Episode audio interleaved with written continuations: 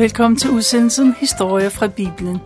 Mit navn er Tove Christensen, og teknikken sidder Jan Friberg. I dag fortæller jeg fra 2. Samuels bog og fra 1. krønikebog i det gamle testamente.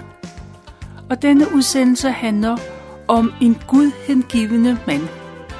Men først vil jeg fortælle lidt om den elgamle by Jerusalem.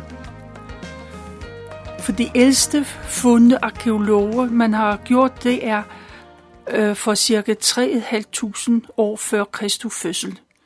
I dag er den altså 5.500 år gammel. I begyndelsen var Jerusalem en ganske almindelig landsby, der lå i et bjergrigt område. Der boede sikkert kun forhyrder og småbønder.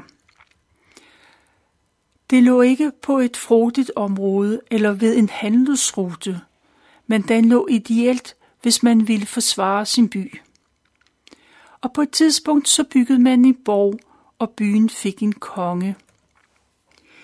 Jerusalem er omtalt i første Mosebog. På det tidspunkt var den kananæiske præst Melchizedek Jerusalems konge. Det vil sige, at allerede på Abrahams tid var byen kendt og havde en religiøs betydning. Jerusalem, det var en by med mure omkring, og på tre af siderne var der en dale, der var let at forsvare. Det var det ideelle sted at have en borg. Og den borg, den blev kaldt for Sion. En anden årsag til, at byen opstod og blev bevaret, det var det livsvigtige vand. Der var kilde, der blev udsprang i Kidrondalen, og kilden, det blev lidt ind i Jerusalem. Hvis der ikke var vand, så var der intet liv, og byens indbyggere havde kun kilden og det vand, man samlede op fra det sparsomme regnvejr. Den oprindelige lille by Jerusalem fik stor betydning for eftertiden. Den er blevet hjemsted for tre religioner. Jødedommen, kristendommen og islam. Alle tre religioner har Jerusalem som omdrejningspunkt. Borgen i Sion i Jerusalem lå ved siden af Moria-bjerg eller Moria-klippen. Det var det sted, hvor Abraham skulle ofre sin søn Isak, men hvor Gud greb ind. På Moria-klippen byggede kong Salomon senere jødernes første tempel. Det storslåede og hellige tempel det fik stor betydning for jøderne. Kristendommen opstod i Jerusalem for omtrent 2000 år siden, da Jesus blev korsfæstet i påsken. Og pinsedag kom Helligånden og overbeviste folk om Guds herlighed. 600 år senere så gjorde Mohammed holdt på Moria-klippen på sin himmelfærd på det tidspunkt var jødernes tempel for længst ødelagt, og muslimerne byggede et klippemoské ved siden af ruinerne af jødernes tempel. På grund af Israels politiske forhold ligger klippemoskeen der stadigvæk, men der er kun en enkelt mur tilbage fra det gamle tempel. Det er grædemuren. David er konge i Israel, men i de første par år er han kun konge for de to sydlige stammer. De kalder sig for Sydriget eller bare fra Judariget. De ti nordlige stammeområder har valgt en anden konge, og de kalder sig Nordriget. Men efter to år, så beslutter de, slutter de op om David. Alle Israels tolv stammer vælger David til deres konge. Alle er klar over, at Gud har udvalgt David til deres konge, og så bekræfter de, at det er sådan, de ønsker, at det skal være. Det bliver fejret. Man holder en kæmpe fest, der varer i tre dage. Og David han bor i Hebron med sine seks hustruer og læser mange drengebørn. Den vigtige opgave for en konge eller den vigtigste, det er at kunne forsvare sit land. Og David har allerede vist, at han er en dygtig kriger. I Davids her er der fremragende skytte, øh, bueskytter og slyngkastere. De skyder lige så godt med højre som med venstre hånd. Der er elitesoldater, der er trænet i at håndtere skjolde og spyd. Alle er frygtindgydende som løver og hurtige som gazeller. Den dag David blev valgt til konge over hele Israel, så beslutter han, at han ikke vil blive ved med at bo i Hebron. Måske vil det være lettere for befolkningen i de nordlige stammer at acceptere ham som konge, hvis han flytter til en anden by. Man forbinder Hebron med Sydriget. Ved at flytte til en anden by, så signalerer David, at han er konge i hele Israel. Og David vælger Jerusalem som sin base. Byen ligger i Judæas bjergområde, ikke så langt fra hans barndomsby, Bethlehem. Israels landområde er stor, og det er ikke i alle byer, der bor israelitter. Der bor forskellige folkeslag, som der nu har boet der i århundreder. Og det er sådan en by, David vil indtage og gøre til sin. David ved, at hvis han skal have en ny by at bo i, så må han selv sørge for at få det. Derfor tager han nogle af sine mænd med, og de går imod Jerusalem. De er fast besluttet på at indtage byen og gøre den til deres. På vejen møder David nogle af de lokale jebusitter, dem der bor i Jerusalem. Og de kender Davids ry og ved, at hans soldater er modige. De stoler på sig selv. De er overbeviste om, at byens beliggenhed og murene omkring Jerusalem gør den uindtagelig. De lokale mænd siger selvsikkert, at selv hvis deres soldater både er lamme og blinde, så vil det være umuligt for David at komme ind i byen. Han kan lige så godt opgive med det samme. David hører, hvad der bliver sagt, men han siger var slet ikke. Men han giver bare sine mænd ordre på at gå ind i Jerusalem. De skal ikke forsøge at komme over Jerusalems mure og forsvarsværker. I stedet for skal soldaterne finde kilden, der forsyner Jerusalem med vand.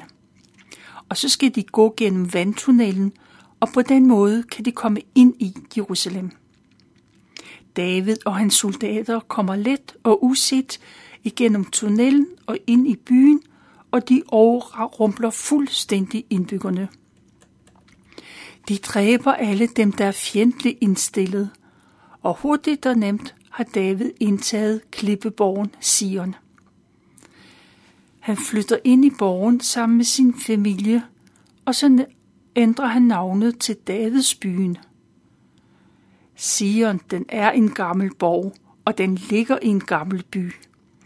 David opdager hurtigt, at murene er faldefærdige, og så går han i gang med at renovere. Han forstærker de svage mure og reparerer for forsvarstårnet. Han bygger til, og han udvider, og efterhånden bliver byen større og større.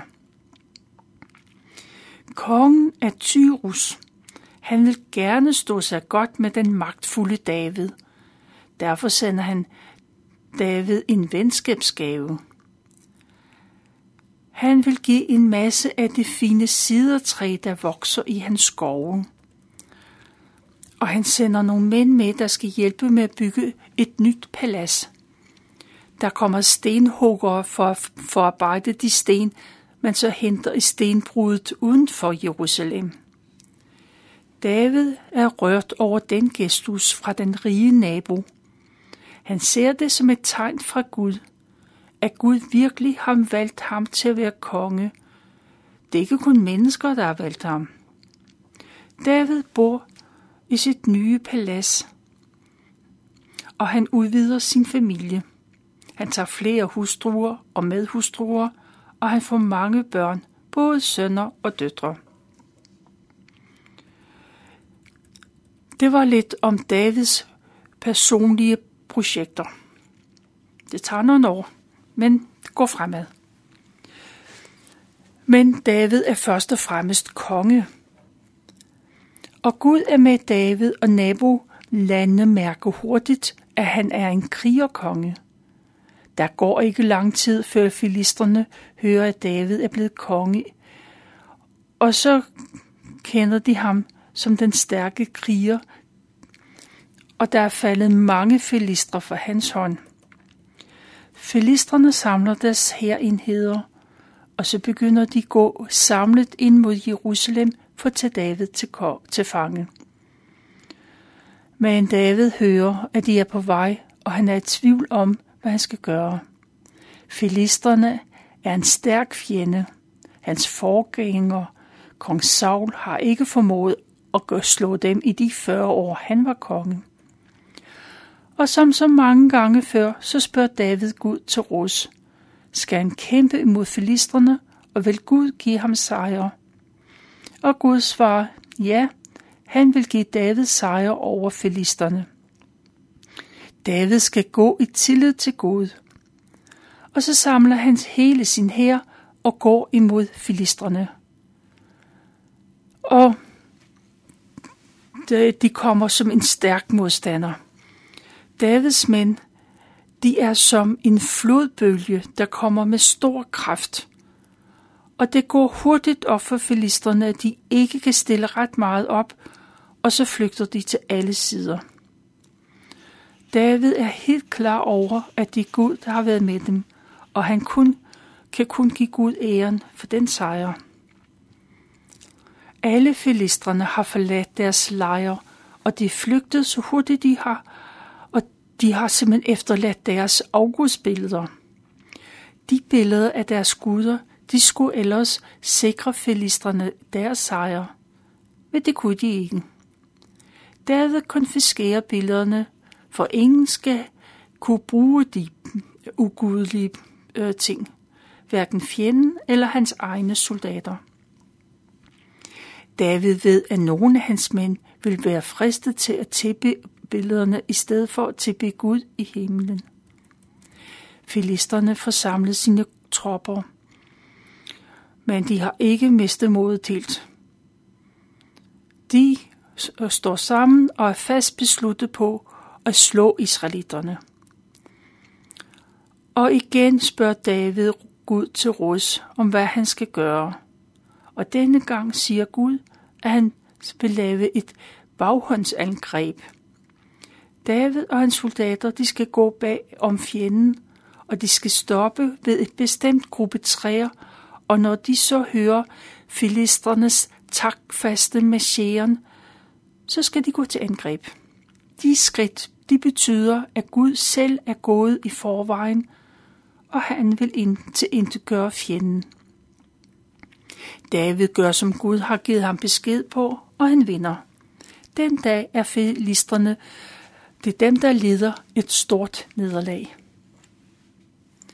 Israels værste fjende er slået tilbage, og David han får tid til at tænke på andet. Nu er det vigtigste, at Guds ark, pagtens ark, kommer til at stå i Jerusalem. Stammelederne er enige med David. Pagtens ark bør være i Jerusalem. Den skal være på et synligt sted, hvor folk nemt kan komme til. Man skal igen søge Gud der, hvor han er. Pagtens ark er det sted, hvor Gud bor. I 20 år har den stået øh, i Judæas højland oppe hos en mand, og en af hans sønner har passet den. Fordi arken har stået så afsides og så langt væk, så har landets leder ikke søgt råd og vejledning hos Gud. Og David forbereder alt til den store dag, hvor pagtens ark skal komme til Jerusalem. Han får dygtige håndværkere til at lave et telt, hvor arken kan stå. Og så får han lavet en helt ny oksekære, som arken skal transporteres på. Og så laver han også andre forberedelser. David sætter alle sig til, for at det kan blive et festligt arrangement. Alle landets spidser blev indbudt til at være med. Israels 12 stammer de kommer til Jerusalem for at med, være med, når arken den hentes. Landets præster og de ledende tempelmedarbejdere, de er også indbudt. Og David sørger for, at der er musikere klar. Og så har han udvalgt 30.000 af sine bedste krigere. For de skal være med, og der skal være fest, når pagtens ark blev hentet til Jerusalem. Alt er klar, og alle er parat til at tage afsted. David går foran alle krigerne, og de går imod det hus, hvor arken står. Og da optoget når frem, så sætter man arken på den nye oksekære, og sønnerne fra huset, de kommer med som medhjælpere. Den ene går ved siden af kæren, og den anden trækker okserne. Hjemtoget, det er et festoptog. David og alle landets ledende eller ledere, de synger og danser af alle kræfter. Musikerne spiller på deres harper og trampoliner og eller tampoliner hedder det, kastanjetter og bækner. Der er fest og glæde, for pagtens ark er på vej mod Jerusalem. Alle er jublende glade, og man synger lovsange. Men de glemmer, at Gud også er en hellig Gud, og det bliver de mindet om. For pludselig snubler okserne, og medhjælperen han rækker hånden ud for støttearken, så den ikke triller ud af vognen. Og så bliver Gud vred, for ingen må røre pagtens ark. Den mand, der har rørt arken, falder død om. Han har forbrudt sig imod Guds lov. Ifølge Moseloven skal præsterne bære pagtens ark i specielle bærestænger. Man må under ingen omstændigheder røre ved selve arken. Og dette bud på, eller det får øh, katastrofale følger. David er forarvet over, at Gud har straffet så hårdt. Manden vil jo bare hjælpe. Han er rystet over, at Gud tager synden så alvorligt, at han straffer med døden her og nu. David bliver modløs over det, der er sket. Han tror ikke længere din gode idé at få pagtens sagt til Jerusalem. Han er bange for konsekvenserne, hvis arken kommer til hans by. Og så træffer han en beslutning på stedet. Arken skal forløbig ikke længere. Den kan stå hos en af de lokale. Nu er festen slut, og alle må gå hver til sit. Arken står i familiens hjem i tre måneder. Og i den tid går det bemærkelsesværdigt godt for familien. Så godt, at alle bemærker det. Og David hører også øh, om øh, de gode held. Og han ser det som et tegn. Gud har velsignet familien, fordi arken stod i deres hjem. Nu tør David godt få arken til det sidste stykke. Derfor arrangerer han et optog, der er lige så storslået og festligt som sidst. Han er begejstret for, Gud har ikke forladt ham. Han har ikke forladt Israel. Den store dag er kommet, og hele Israels folk de jubler. Trompetfanfarerne lyder, da pagtens ark er på vej mod Jerusalem.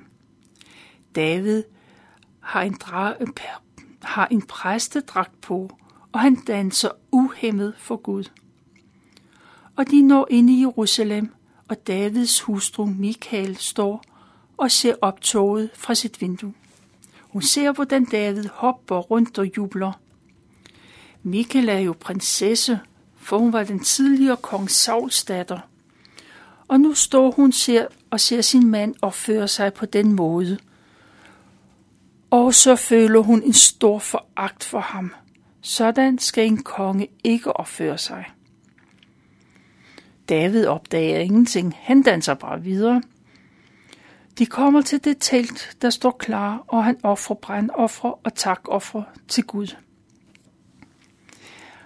Og David velsigner folk i Guds navn, og han deler gaver ud.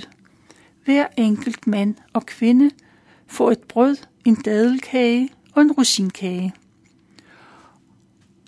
Og så går man hver til sidst, for festen er slut. David går hjem, for han vil velsigne sin familie, ligesom han vil velsignede folket. Men før han når så langt, så kommer Michael ham i møde. Hun siger forarvet, som Israels konge dog kan tage sig så værdigt ud i dag. Hvad skal det gøre godt for at danse halvnøgen rundt for øjnene af byens kvinder? Sikkert dog en tåbelig opførsel. Men David kan ikke tage sig af, hvad andre mener, heller ikke hans kone. Han dansede til Guds ære, fordi det var ham, der var blevet udvalgt til konge. Gud havde gjort ham til leder for hele sit folk Israel.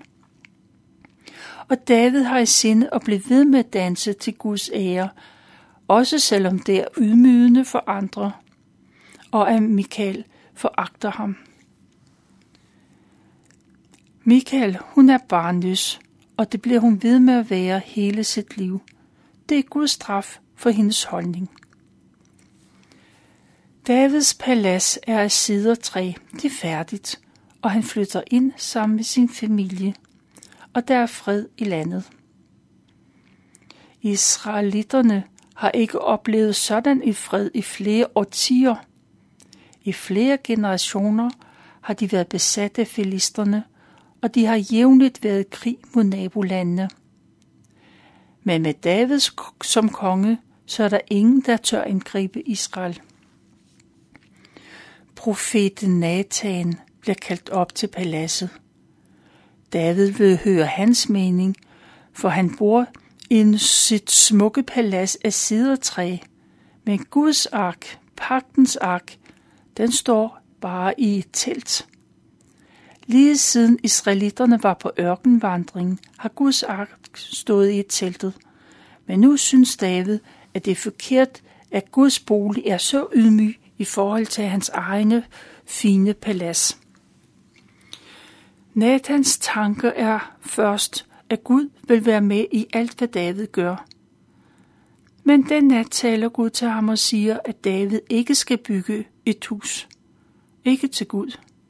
Gud har altid flyttet rundt fra sted til sted, og han, har han nogensinde bedt nogen at bebygge et fornemt hus i sidertræ?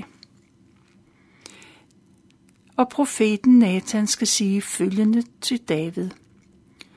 Gud har været med David, og hans fjender er til intet gjort.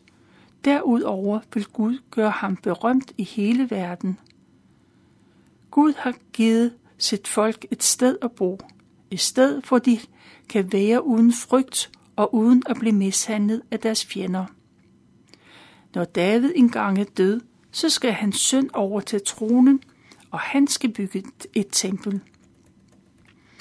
Gud lover, at han altid vil være profet, vil, vil være trofast, og det vil altid stå en konge på, af Davids slægt foran Guds ansigt. Ja, hans herredømme skal vare til evig tid. Det er Guds tale til Nathan. Det er en forudsigelse af det, der skal komme med David og hans, hans søn. Det er det, der lige får. Men det er også en profeti om Jesus, der er ind foran Guds ansigt. Da David hører det, så går han ind i, tem- i teltet, hvor arken står. Han takker Gud for de løfter og beder om, at de må være til Guds ære, så folket erkender, at Israels Gud er den almægtige Gud. Det er, hvad jeg har valgt at fortælle fra 2. Samuels bog, kapitel 5 og 6, og fra 1. krønikebog, fra kapitel 11 til 15.